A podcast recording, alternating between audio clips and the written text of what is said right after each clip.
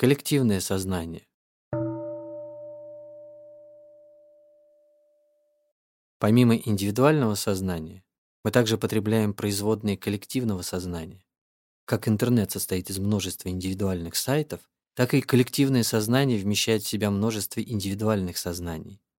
И каждое индивидуальное сознание содержит в себе элементы коллективного. Коллективное сознание бывает деструктивным, как, например, неистовство обозленной толпы, или враждебным, как отношение одной группы людей к другой, основанное на односторонних суждениях или слухах. Но коллективное сознание бывает и оздоравливающим, как в случаях, когда нас окружает любящая семья или люди, с которыми вы разделяете позитивные эмоции, возникающие от прослушивания достойной музыки, созерцания произведений искусства или любования природой. Когда мы общаемся с теми, кто стремится к любви и пониманию, мы заряжаемся этой аурой, и заложенные в нас семена понимания любви расцветают.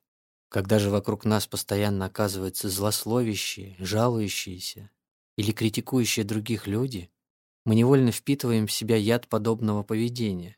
У меня есть друг-музыкант, который молодым человеком эмигрировал в Калифорнию, а став уже пожилым, вернулся во Вьетнам. Люди спрашивали его, почему он приехал назад. В Калифорнии ты мог позволить себе любую еду, мог делать все, что захочешь. И там были такие замечательные больницы, допытывались они.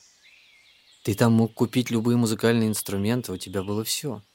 Почему же ты приехал назад во Вьетнам?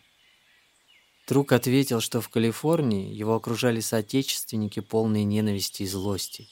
И каждый раз, когда они приходили к нему, они отравляли его своими обидами. Этот человек не захотел подвергать себя риску, впитывая их ярость и горечь, особенно в дорогие последние годы, которые ему оставалось прожить на этом свете.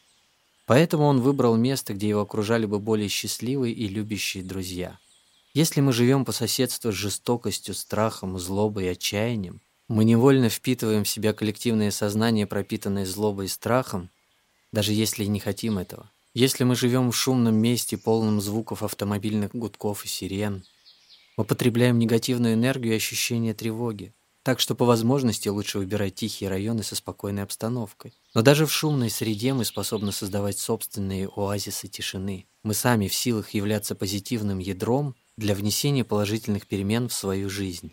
Если вы задумываетесь о том, чтобы привнести в вашу жизнь больше тишины и пространства для радости, помните, что ни один из вас не может сделать это в одиночку. Гораздо легче достигать и ценить тишину тогда, когда вы ощущаете поддержку. Если вы не способны обеспечить себе более умиротворяющие условия, окружайте себя людьми, которые будут содействовать укреплению коллективной энергии спокойствия и сопереживания. Умение сознательно выбирать окружение и материальный мир – важнейшее условие обеспечения себе большего пространства для счастья.